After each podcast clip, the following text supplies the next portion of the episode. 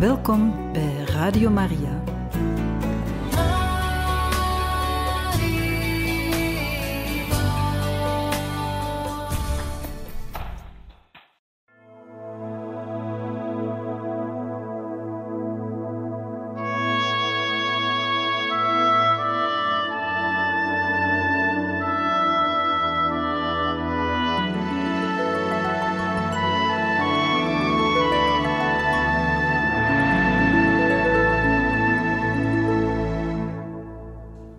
De roeping van Jeff de Veuster, 1858. Jeff wilde Pauline in haar nonnenabijt zien, maar vooral met haar over zijn roeping spreken. Moesten ze samen dezelfde weg inslaan? Hij reisde toch naar Tremelo, zag zijn zus, sprak lang met haar en wist dat haar beurt al vastgekomen was. Hij als jongste bleef nog alleen over om de stap te zetten. Terug in Braine-le-Comte kopieerde hij zinnen als Les maladies de l'âme sont difficiles à guérir.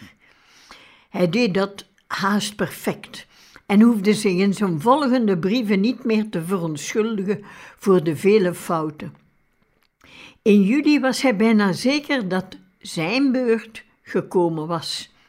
Hij keek op tegen de vakantie, want dan zou hij anderhalve maand alleen Vlaams spreken en zijn Frans verleren. Hij schreef Auguste over zijn roeping en zijn studieprobleem. Auguste, broeder Pamphile, besprak met overste Frézal de mogelijkheid om Jeff zijn vakantie in het klooster van Leuven te laten doorbrengen. De voertaal van de orde was Frans Daarboven, zo stipte Pamphile voorzichtig aan, Jeff vermoedde dat hij een roeping had. Jeff vroeg zijn ouders alleen om kleren, want op school werd maar om de zes weken gewassen, niet om de twee weken, zoals thuis.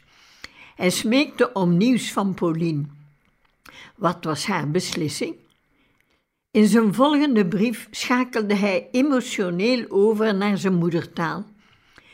Hij was duidelijk in de war en angstig en zinspeelde op een roeping.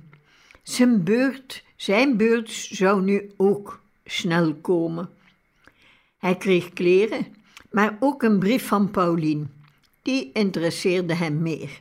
Ze was nu zuster en hij schreef: Quel bonheur pour elle, chers parents.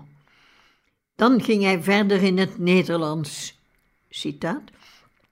Zij heeft het geluk gehad van te volleinden haar moeilijkste werk dat wij te doen hebben in onze wereld. Ik hoop dat het nu zal zijn mijn toer, beminde ouders, van te kiezen welke weg dat ik zal moeten ingaan. Zoude het zijn voor mij onmogelijk van te volgen uw zoon Pamphile? Einde citaat. Jeff had hiermee zijn belangrijkste boodschap op papier gezet. Op 15 augustus begon de vakantie. Toen hij zijn ouders meedeelde dat hij de vakantie bij Pamphile in Leuven zou doorbrengen, volgde een ruzie en Jeff vertrok. In het klooster werkte hij hard aan zijn Frans, maar dat was niet zijn hoofdbezigheid. Hij wilde het kloosterleven beleven en vond dat het hem lag.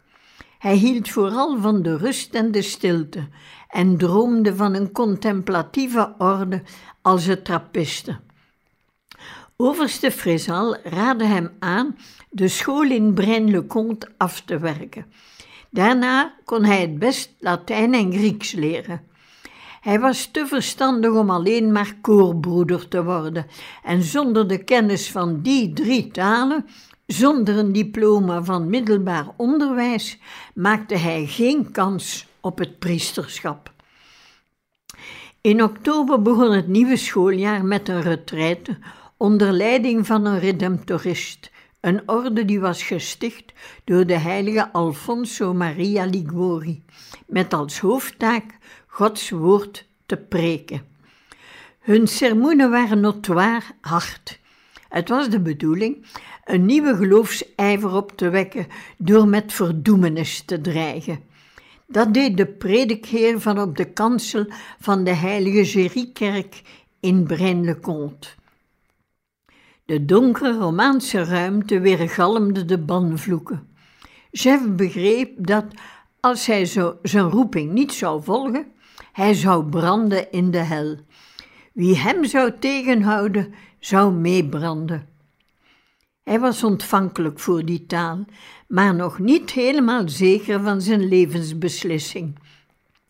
Keer op keer bad hij tot laat in de nacht en besprak het probleem met Joseph, Joseph Franke en met de schooldirecteur. Hij speelde nog steeds met de idee trappist te worden. Naar huis schreef hij niet, wel naar Pauline en Pamphile, die hem aanmoedigden.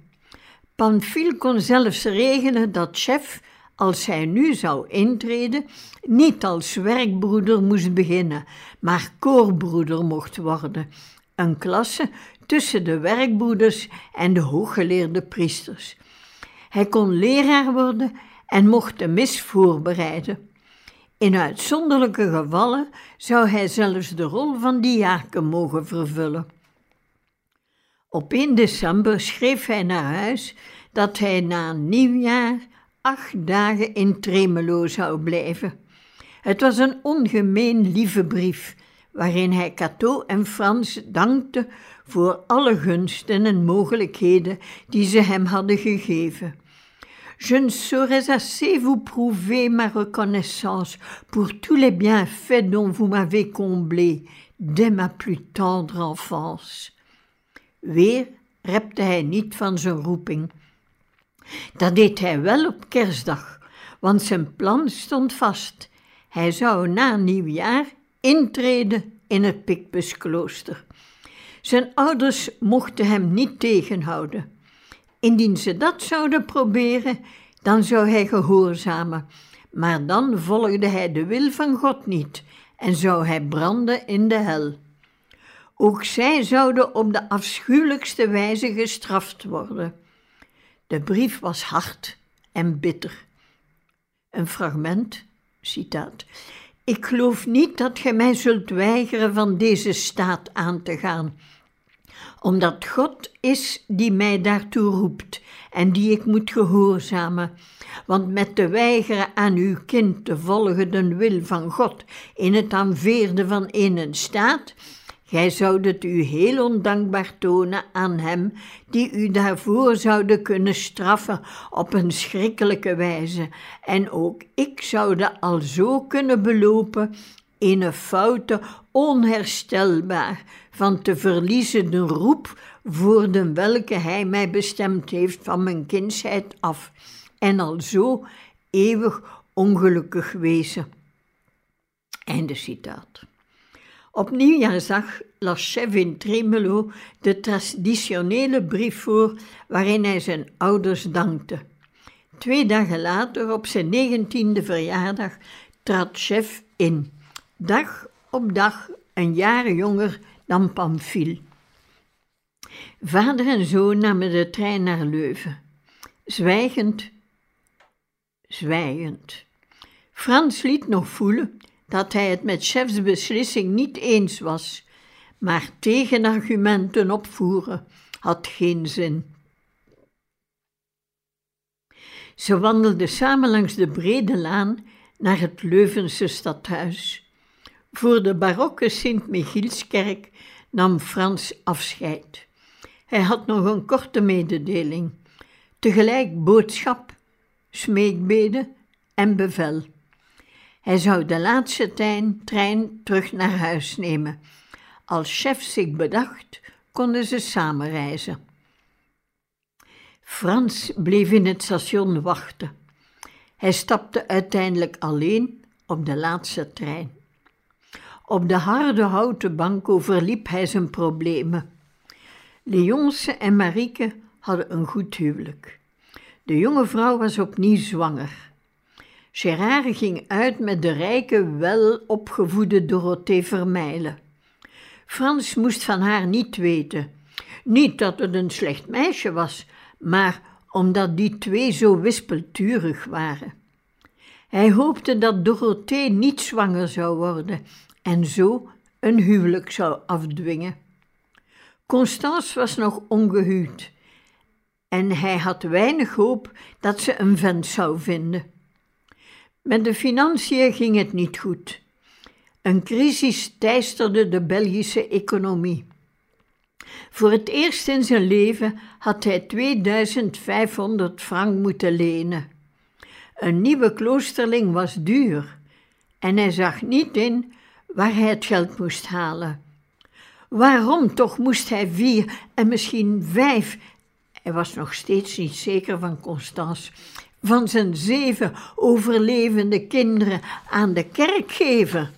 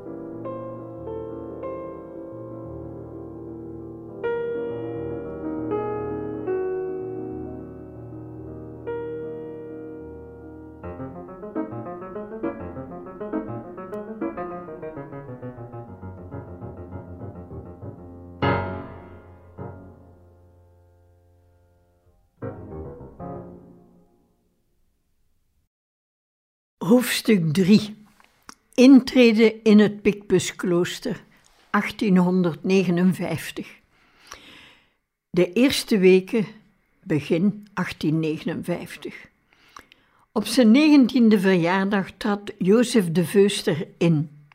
Zijn dagregeling was dezelfde als tijdens de zomervakantie. Hij was nog steeds enkel de gast van de congregatie. Novicemeester Capré Verhagen moest tijdens de eerste vier weken uitmaken of de jonge man zich kon aanpassen aan een strikt en monotoon schema. Jeff droeg zijn gewoon pak en heette nog steeds Monsieur Joseph. Maar er werd wel al gezocht naar een religieuze naam. Hij dacht aan Damiaan, de jonge arts over wie zijn moeder had voorgelezen uit het boek met de gotische letters. Ook Auguste had voor Pamphile gekozen vanwege een herinnering aan een dergelijk verhaal. De heilige Damiaan stierf in de vierde eeuw samen met zijn broer Cosmas, Cosmos de marteldood. De dag in het klooster begon vroeg, maar Jeff stond vlot mee op en dutte niet in tijdens de meditatie in de kapel. Hij volgde aandachtig de ochtendgebeden. Hij keek niet verstrooid rond tijdens de mis en hield zich aan de opgelegde stilte tijdens het ontbijt. De lessen in de Heilige Schrift werden in slecht verwarmde klassen gegeven, maar Jeff klaagde niet. Tijdens het middagmaal luisterde hij aandachtig naar de brieven van missionarissen die werden voorgelezen. De recreatie was het enige ogenblik waarop Pamphile met chef kon spreken. Op die momenten trachtte de oudere de Veuster zijn jongere broer ervan te overtuigen missionaris te worden, omdat dat een optimale vorm van dienstverleving was. Geven en helpen werd voorgeschreven door de regel van Benedictus van Nursia, die door de Picpus-congregatie overgenomen was. Jeff vond dat hij eerst zijn noviciaat moest afwerken. Daarvoor moest hij de hele middag lessen volgen en tijdens de gebedsuren bidden. Na de vespers volgde het avondmaal en daarna mochten de studenten zich ontspannen tot het laatste gebed. Na twee weken al vertrok Pamphile naar Parijs om er zich op zijn eeuwige gelofte voor te bereiden. Novicemeester Capret was tevreden over de inzet van de kandidaat. Jeff had de geest van de congregatie al vanaf de eerste dag gevat, meende hij.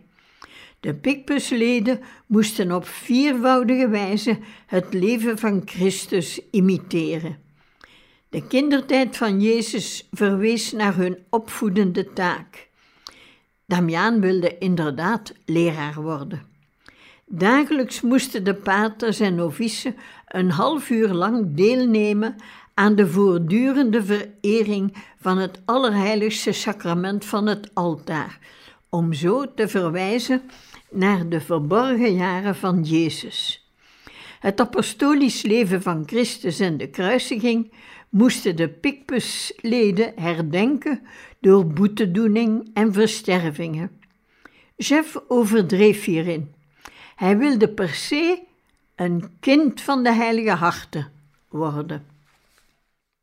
De eerste stap daartoe zette hij op 2 februari 1859.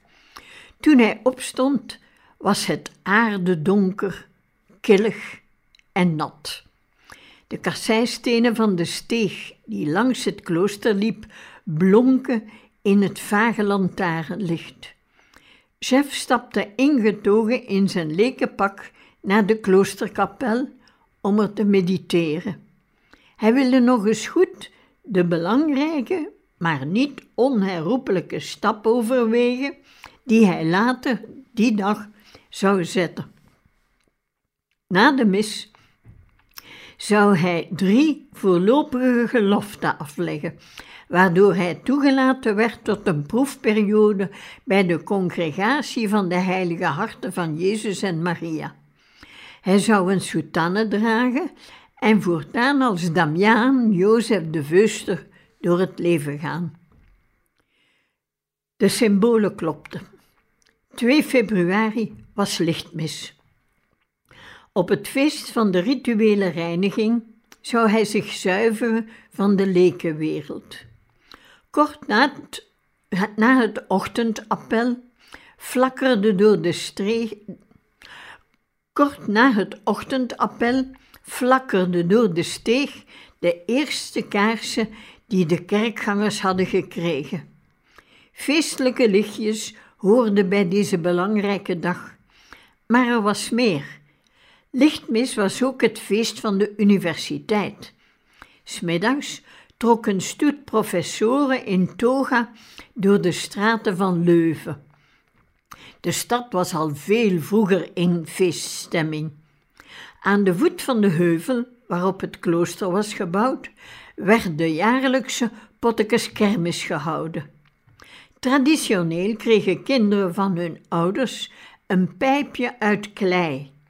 Dat vulden ze met water aan de pomp en ze floten als een koor Merels. Chef dacht aan Frans, Sint Franciscus van Assisi. Het was vreemd lopen met een flapperende soutane om zijn benen. En het was alsof er iemand anders werd aangesproken als men broeder Damiaan zei. Hij voelde zich verheven, al zou het niet gemakkelijk zijn om te verzaken aan zijn familie en zijn vroeger leven. Daarom moest hij gewoon worden aan eenzaamheid en isolement en schermde de hoge kloostermuren hun bewoners van de buitenwereld af. In de enige brief aan zijn ouders die uit deze periode bewaard is gebleven, vraagt hij zakelijk de geboorte en doopakte van Pamphile op te sturen, zodat die zijn eeuwige gelofte kon afleggen. Novicemeester Capret, een humorloze veertiger, stond positief tegenover Damiaan. Hij was docent ascetische theologie en niet populair bij de studenten, omdat hij een perfectionist was die onberispelijk werk eiste. Capret vergeleek Damiaan achteraf met Aloysius van Gonzaga. Toen die voor het eerst een cel betrad, zei hij: In dit huis heb ik de vrede gevonden waar ik naar zocht. Hier zal ik blijven, want mijn hart is tevreden. De nieuwe overste van het Leuvense klooster, Wenceslas Vinke, deelde die mening niet. Zeker niet na het incident met de schoolbank. Wenceslas was een teleurgesteld man. Hij was toegetreden tot de congregatie om missionaris te worden, maar werkte als leraar in Europa. Deze West-Vlaming meende zijn leerlingen ingetogenheid en concentratie te kunnen bijbrengen door een uur lang op zeurderige toon telkens weer drie woorden te herhalen: silence, recueillement, prière. Stilte, ingetogen, ingetogenheid, gebed. De studenten moesten de ogen dan stijf dichtknijpen om niet visueel afgeleid te worden. Ook hij zelf sloot de oogleden. Plotseling hoorde hij krassen, maar hij keek niet op. Hij herhaalde nogmaals zijn drie woorden, hopend dat de jonge man ermee zou stoppen. Maar het krassen bleef duren.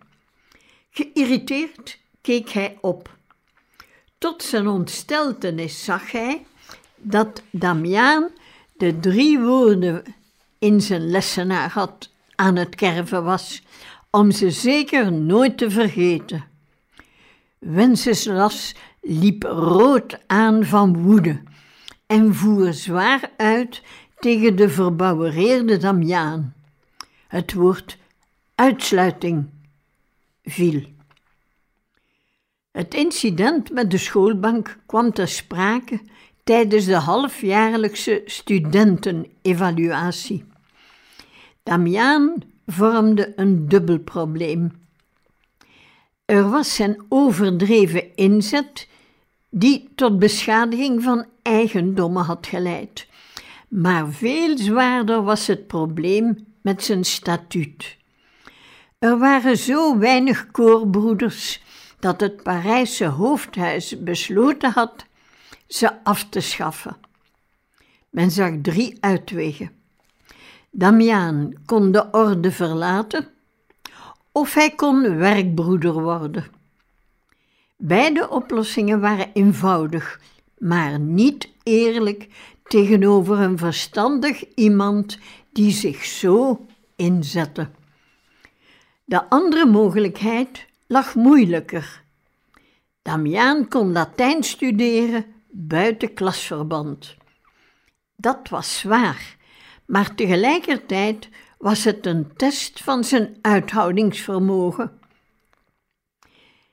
Indien hij dit staaltje zou kunnen leveren, zoals de curé d'Ars, een Franse visionaire priester die in de jaren 1850 als een levende heilige werd vereerd, dan moest hij als beloning de kans krijgen om zich op het priesterschap voor te bereiden.